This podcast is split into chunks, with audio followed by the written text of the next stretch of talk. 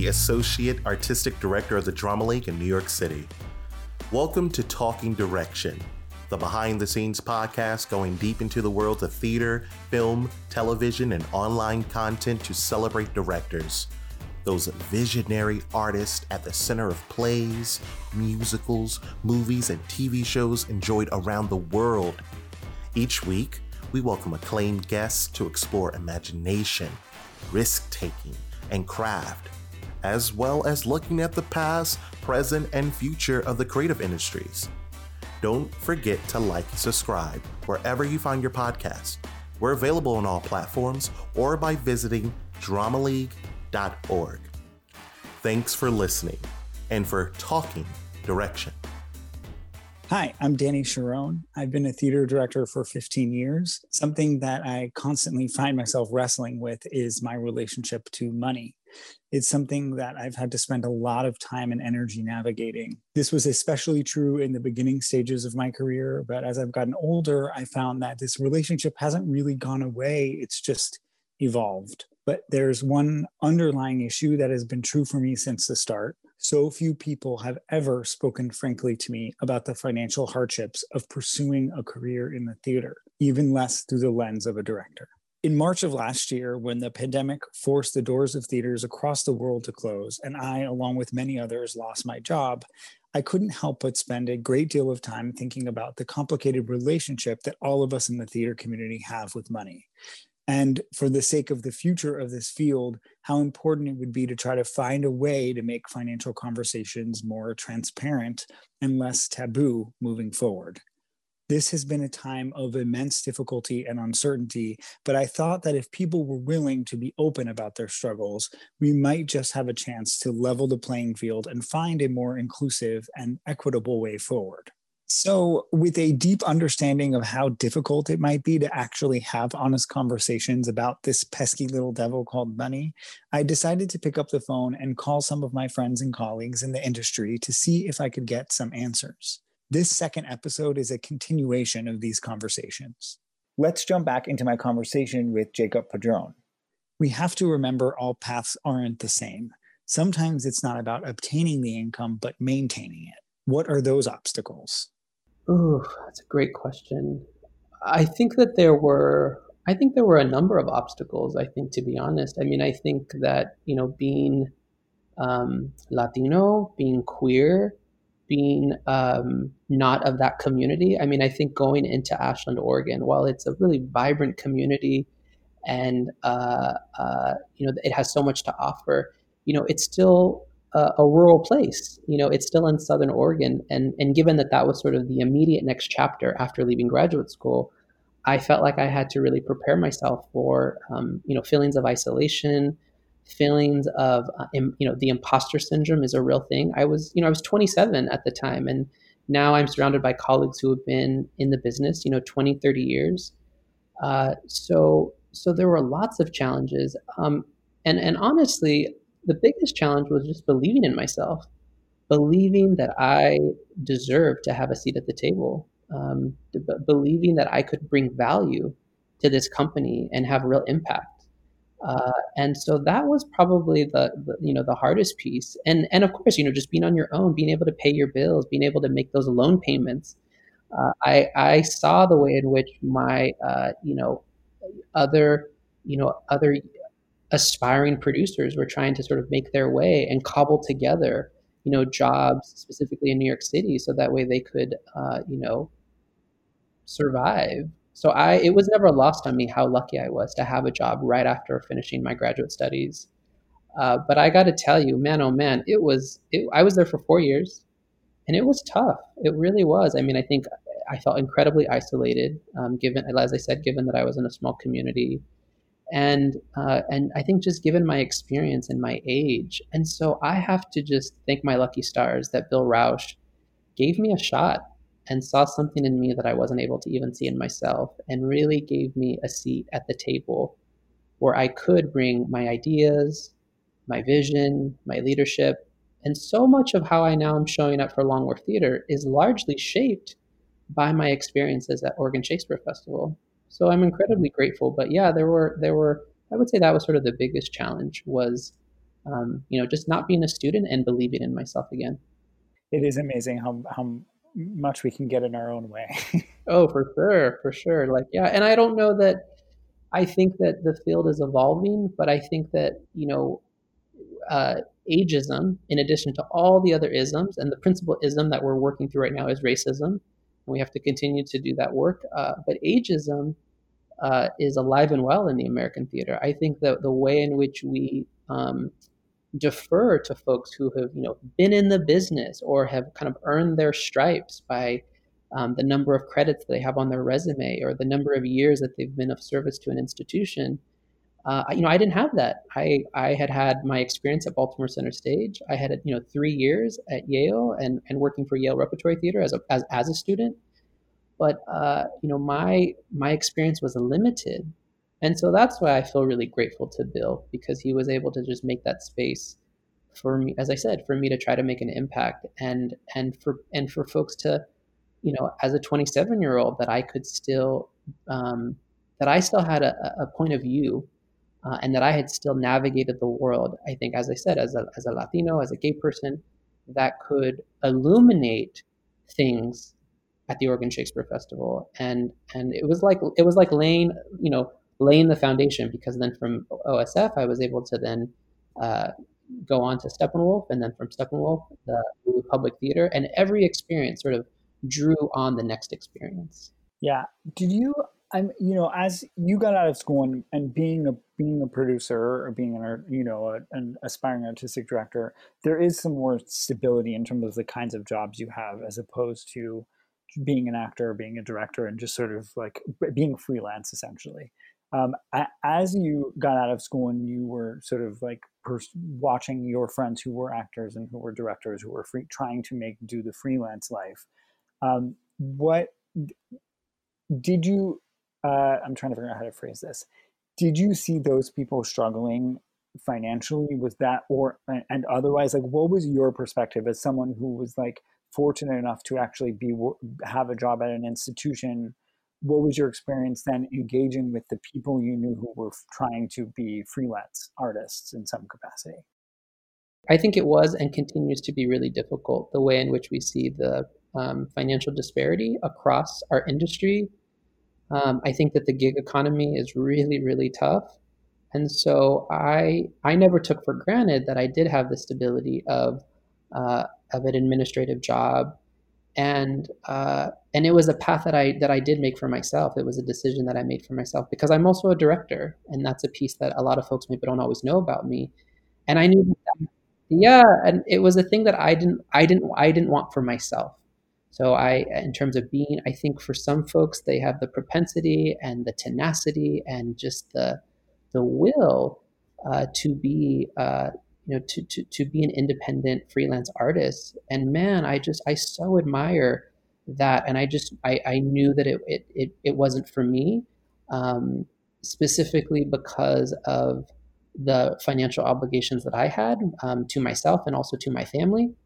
So i had to find uh, i had to find uh, a job that was a, a, bit more typical in terms of monday through friday you know nine to five. But uh, as you know, Danny, when you work in the theater, uh, it's very often that you are working way more than 40 hours and that you're often at the theater, you know, very late at night. Uh, and so I, it was, it was, it was difficult to see, I think, my friends struggle. And what I tried to do, given that I was inside an institution, was I tried to find opportunities to put money in the pockets of artists. I tried to do as much as I could to open the doors to those who maybe didn't have the kind of opportunity that I had. Because I think uh, we're all gatekeepers. You know, wherever we sit within the with, within the ecosystem of the American theater, and we all can create opportunities. I think, uh, and, and and so that's the thing that I tried to do from the position that I was in. Uh, I was really lucky that uh, as a part of my job as associate producer at, at OSF, that I uh, was uh, was really involved in the casting process. So I made sure that I reached out to my community and said, "Hey, we're going to be in New York. Come in. Let's, you know, would you be interested in a, in a six month contract at OSF or a, a nine month contract?" Uh, so and and now as an artistic director, you know, that's again the, the trying to open doors um, and trying to shatter some glass. Um, is is so so yeah I, I did see the struggle and i tried to do all that i could from again from the position that i was in of leadership to try to disrupt that and to try to support those artists so that way they had a, a, a leg up. I also asked Gabriel Stelian Shanks about the difference between success and financial stability on the one hand, there's the thing that we were discussing before, which is like you have to pay your dues and struggle and do, you know, all of those things that you're told when you're in your 20s.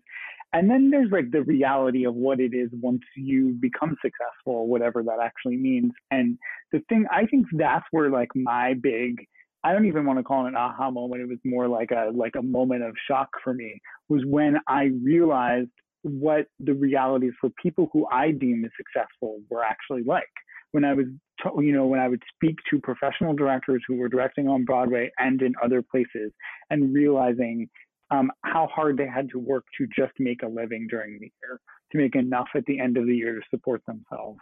Um, and and those two things are separate. I almost feel like I could, and maybe it's just because of the way that I was raised that like I could forgive the like paying your dues part of it if like on the when you got you know on the on the other side of that tunnel there was like a real light but that light is just really dim to me at the moment. It really just seemed much dimmer than I than I imagined it would it would have been when I was, you know, in my early twenties. If that makes any sense to you. Yeah, yeah. Well, I mean, I think we're you know we're living in a world where a lot of this is not only hidden from directors, but then once it's revealed, you just realize the amount of work that it's going to take is is going to do a couple of things. It's it's not sustainable in terms of your having a life and it's not sustainable in terms of keeping a high level of artistry. And so you know if you you know if you averaged and i don't think there are many directors doing this but let's just pick a you know if you're making $10000 per show and you know the work it takes to do a show is you know how many of those can you do in a 12 month period you know? Um, i think a lot of people um, if they do four they're considered deeply successful right? You know? Right. Um, and so congratulations you've made $40000 before taxes. Um, and so when you start trying to think about supporting a family of four um, you know it becomes untenable and i think that's why we're really seeing an evolution in directing to be uh, a set of skills that are used in a lot of different disciplines and industries, and a lot of directors doing more than one thing. What we used to call side hustles, but I now think is more of a, um, I don't know, the ecology of being a director, which is directing um, plays is one piece of a number of things you do to to derive income you know um, mm-hmm. bec- because that's really the only way you can support a directing career is if you have additional income streams from other things you do on top of your full-time job right colette robert holds this advice close to the heart one thing I remember, I was assisting uh, Liesl Tommy, uh, the amazing Liesl Tommy, on um, a show at the public. This was in 2008, and at the time, you know, she was that there was a show called The Good Negro. Um, I saw that show. Oh, cool! Yeah. Oh, I love that show so much. Um, but that was her first sort of big New York show, and I remember asking her, like right before a preview was supposed to start, I was like, "Oh, do you think you'll work in New York more um, after this show, after your sort of New York debut?" And she said, "I don't think I can afford to only work in New York." And she really broke down you know, how much, um, you know, directing off Broadway at the time, it was around, you know, in the six to seven thousand dollar per show range. Um, and she's like, if you get lucky and you direct at, you know, the public and New York Theater Workshop and playwrights and one other off Broadway theater all in one season, that's just twenty eight thousand dollars. And it's it would be really lucky to to get four New York shows in one season. And I had just never, and, but, you know, compared to working out of town on a, on a Lort show where you can make 18, 19, $20,000.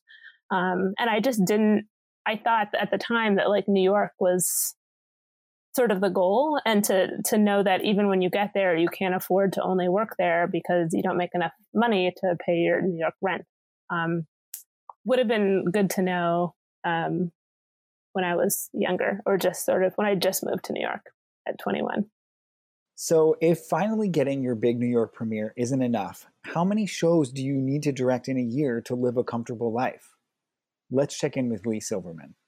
Yeah, so I basically, I mean, this is sort of loose, loosely um, articulated, but I would say I had to do five shows a year to afford my life in New York. Um, now, if I was working on a show on Broadway or I had I was working on a show at a LORT A or A plus theater where the salaries were higher. Um, I could do fewer shows in a year. But in general, um, to do work um, frequently that took three to seven to nine years to develop, mostly in development facilities and places where you work for free or for very little money.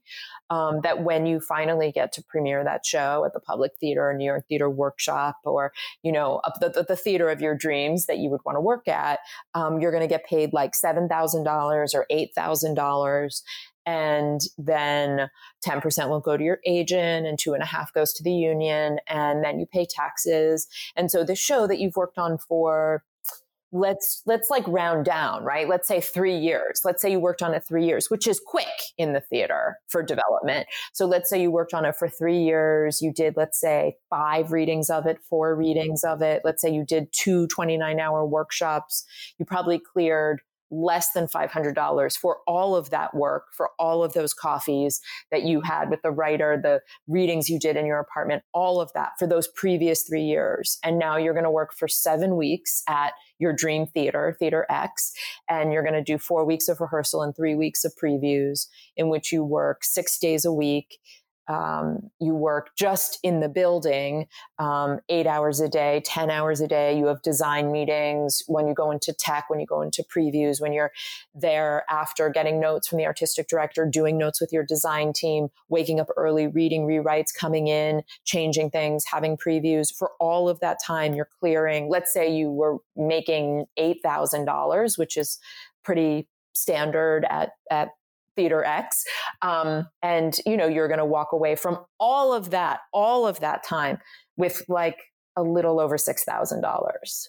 Um, which actually makes the amount of time that you worked on that show, you're making less than minimum wage um, the entire time. Forget the three years prior.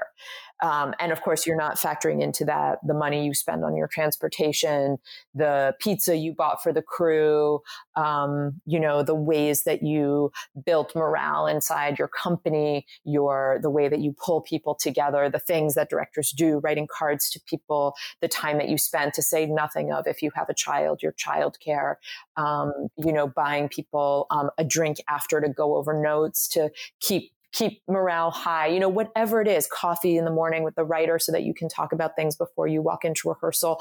So really you're operating constantly at a deficit. you're spending, you're, you're paying out to do the job. Um, and that's what I mean by unsustainable. Saheem said this. And no one tells you that. No one talks about how really challenging it is to actually not even challenging, how impossible it is to only direct as a freelance director in, in the not-for-profit world. I'm sure um, the the folks who've had commercial success and long-running shows on Broadway or, or internationally can sing a different tune because that is a level of income that is vastly different from working as a freelance uh, off and off off Broadway. But definitely, there is no way to sustain yourself financially and live in New York only working um, as a, as a director. Um, and you know, folks go about it different ways. Some folks teach um, um, as well to supplement their income. Um, some folks have their own companies, and so they're able to um, have um, like a, a, financial structure that um, pays a salary that's part of you know the fundraising and the um, um, resource gathering that they do as part of keeping a company afloat. So there are different ways, but I, I can say from my experience, there is no way to be a freelance off Broadway director alone and survive. Yeah, I mean, uh, that's the thing that I wish somebody had said to me. To be honest, like I under, I always like I knew it would be hard starting out. I knew that it would be hard for 10 years. Like I understood I would be waiting tables or doing whatever it was that I had to do. But what what I wish someone would have said to me was once you start getting hired and you actually start working, you're still not going to be making enough money. Like that was never said to me. Um, and I, and I had to learn it like when it happened. Like it was the moment when you and I were both at Williamstown that summer, um, when you were doing Harrison's play, and that was like my first, you know, professional production, d- directing production. I still even going into it was was um, under the very wrong impression about what my life was going to be after that that play. Um, and and like there was a, a real moment of reckoning after it which i had frankly nothing to do with whether or not that play succeeded or failed but just had to do with like me thinking like oh i never have to work in a restaurant again. Like i had told that to myself and it wasn't wasn't the truth you know? Saheem Ali added this. Yeah i wonder at what point that becomes yeah i wonder i i feel like yeah, if we were to really think about like, is it uh, in our training program, should we be talking about those realities? Like, what do they risk by talking about that? I mean, seriously, what do they risk? You know, is it is it that that, that are they uh, programs afraid that if you talk about that, people are going to leave the program and, and that has financial implications? Yeah, it's it's a it's it's it's it's an important question. Certainly, in the moments where I have um, um, either taught, guest taught, or guest directed at programs. Um, I have spoken very freely about just the challenge that it is, but I've also spoken about the passion that you need to to find your voice and to um, um, seek fellow collaborators and to um, engage with material and with uh, fellow storytellers who you want to spend your time on this planet um, actually you know engaging with that it's actually that vital you know um, so I, I, yeah, it's it's an important and interesting question about when and who should take the responsibility of being like, listen, it is gonna be financially tough to to survive. It's important to note that not everyone is on this journey alone financially. Some people are blessed with familial support to help ease their burdens. I admitted my own feelings about this to David Cromer. Yeah, I mean, I think that the like the thing to say though is that I also don't have family money. Like I did not come here with like a, a you know a, a, bag full of cash that I, yeah. that I could help. So I was also constantly having to work in order to support myself. And I remember, and I'm curious to know if you had this experience too, but I remember as I started to get older and progress professionally, the I remember seeing the people who did have that sort of support, which is there's nothing wrong with that. Like, please, I would have, I would have, yeah, yeah, yeah. have that support. But that they would, they were moving along faster. Like they were able to accelerate faster than a lot of the people that I knew who didn't have that. Um, and I remember just feeling so envious of the the fact that they didn't have to go wait tables at night, and I was waiting tables five times a week or whatever it was. Yeah. You know? It is none of those it is no one's fault that they possessed that um, that they possessed that uh, that um, uh, advantage that that that um, you know the children of working adult actors who you know uh, uh, have have have access to the concept of success that if you were the only person in your family who'd ever gone into this profession and were living in another city did not have that's no one's fault that that's the case but yes it's very it's very very very frustrating.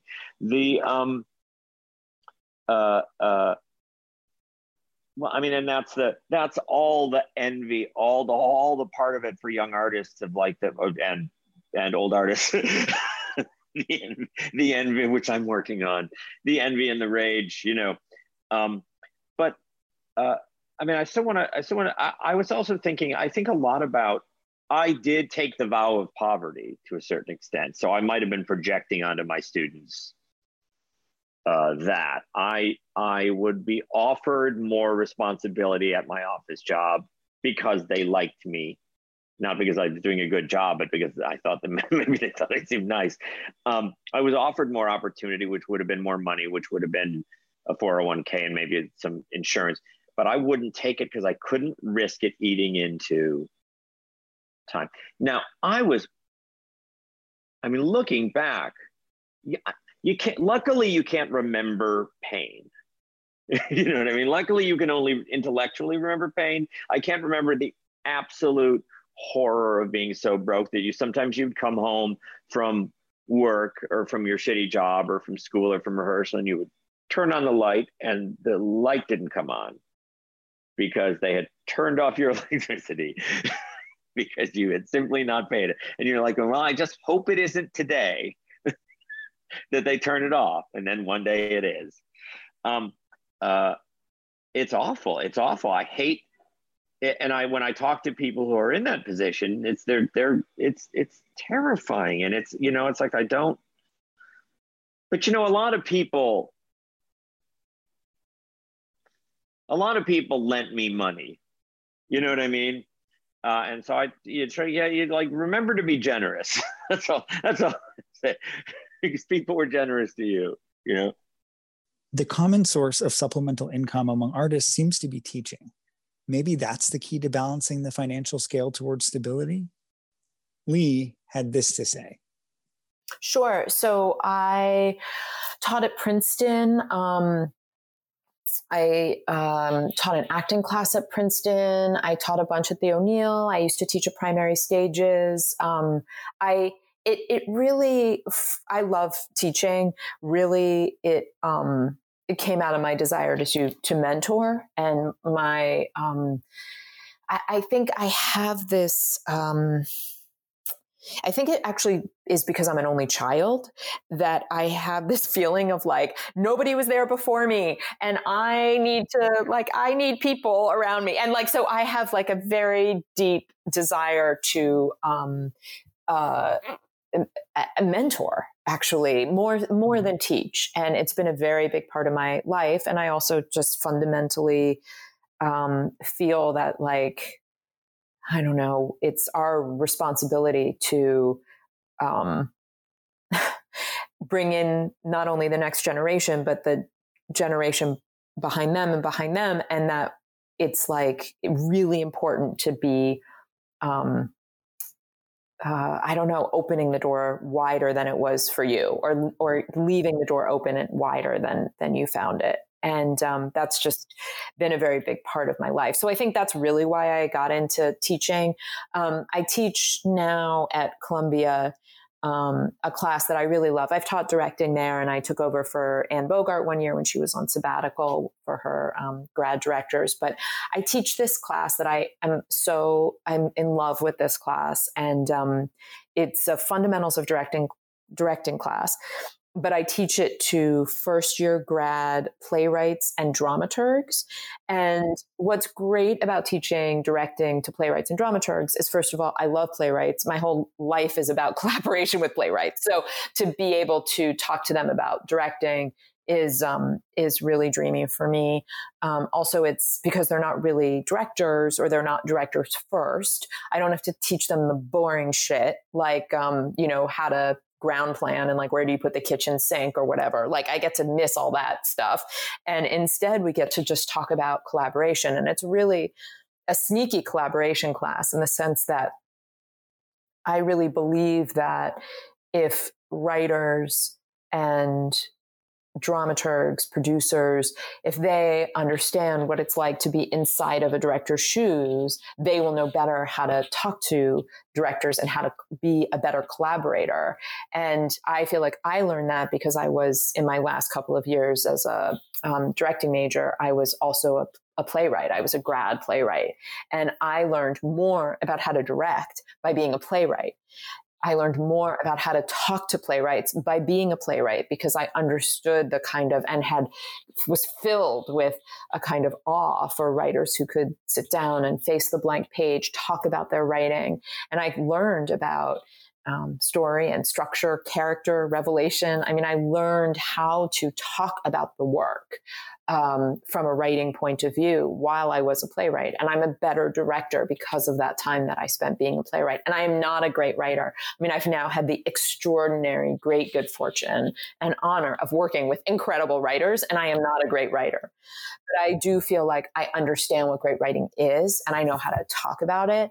And, you know, once I graduated and came to New York, I feel like not only did I have the skills, but I had the empathy because I had been inside of it and um, and had struggled with it, the process and knew what it was like and knew what it was like to share work and be met with silence. And so when when I sit down with writers and you know there's that that moment where someone shared something with you, I understand that vulnerability and also I, I learned how to talk about new work and how to shape new work in a way that I, you know, maybe I would have gotten there ultimately, but certainly being in the shoes of a writer gave me a real insight. And so that's what I try and bring to the classes that I teach.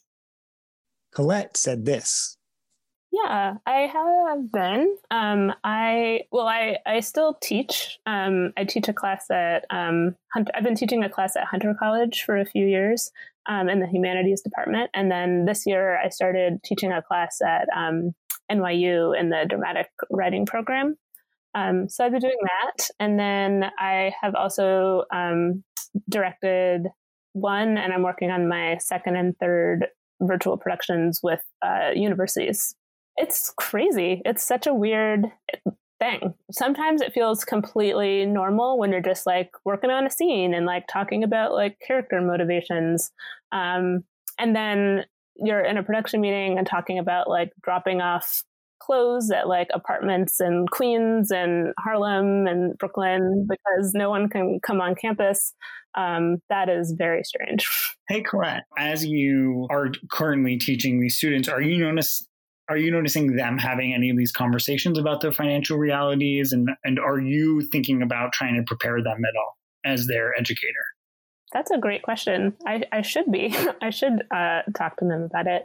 I think we're all so much like in the sort of second to second thinking about how to like how are we going to do this show?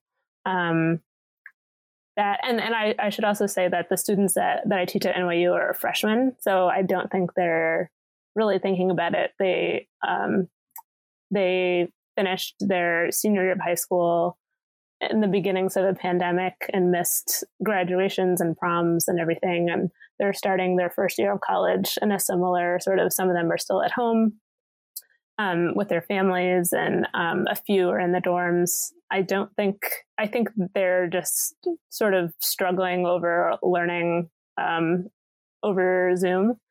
Um, and then the MFA students are, we're sim, they are similarly just struggling to, I mean, they're probably thinking about financial stuff um, sort of privately, but we haven't discussed it, um, which actually now to me seems very surprising. Gabriel thought this.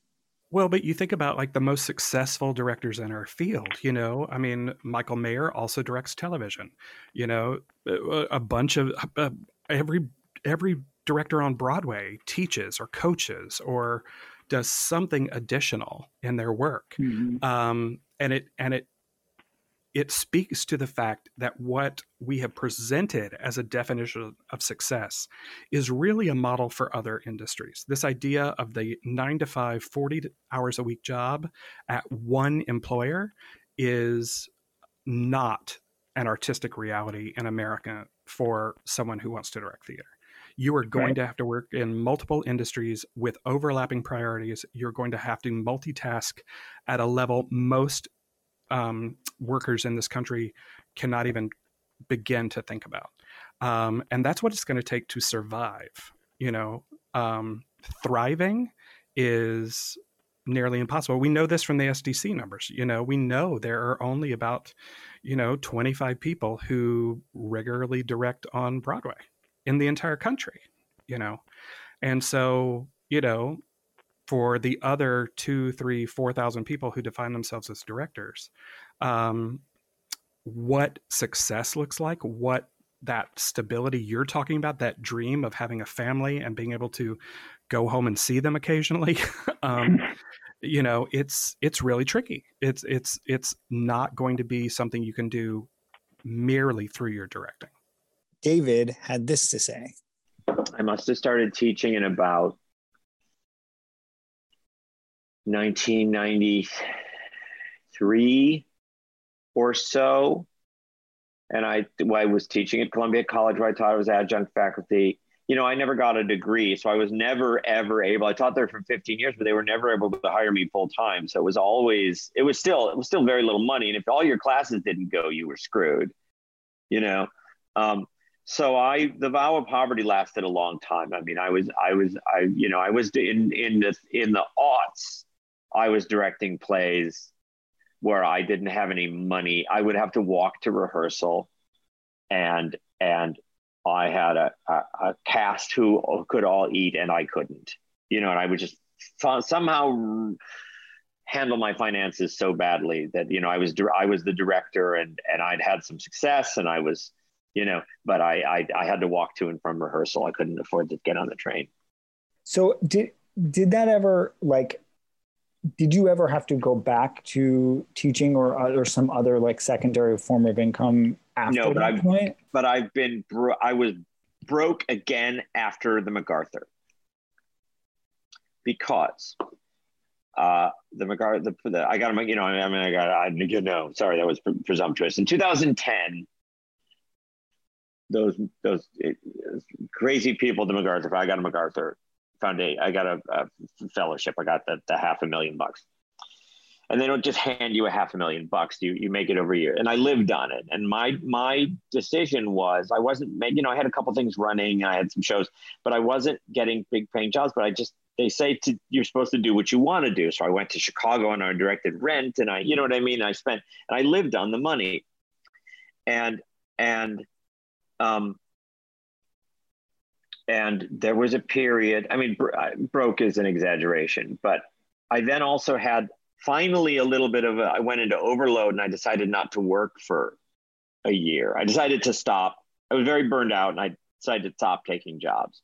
So the combination of that, living on it, having spent a lot of it on projects, um, uh, uh, and then suddenly not having uh, gigs again, I I I, I was started to where I started to run out of money, which uh, had I been uh, not uh, suffering from probably low grade anxiety. Uh, if my depression, if I was healthier mentally at that time, I would not have gotten myself in that situation.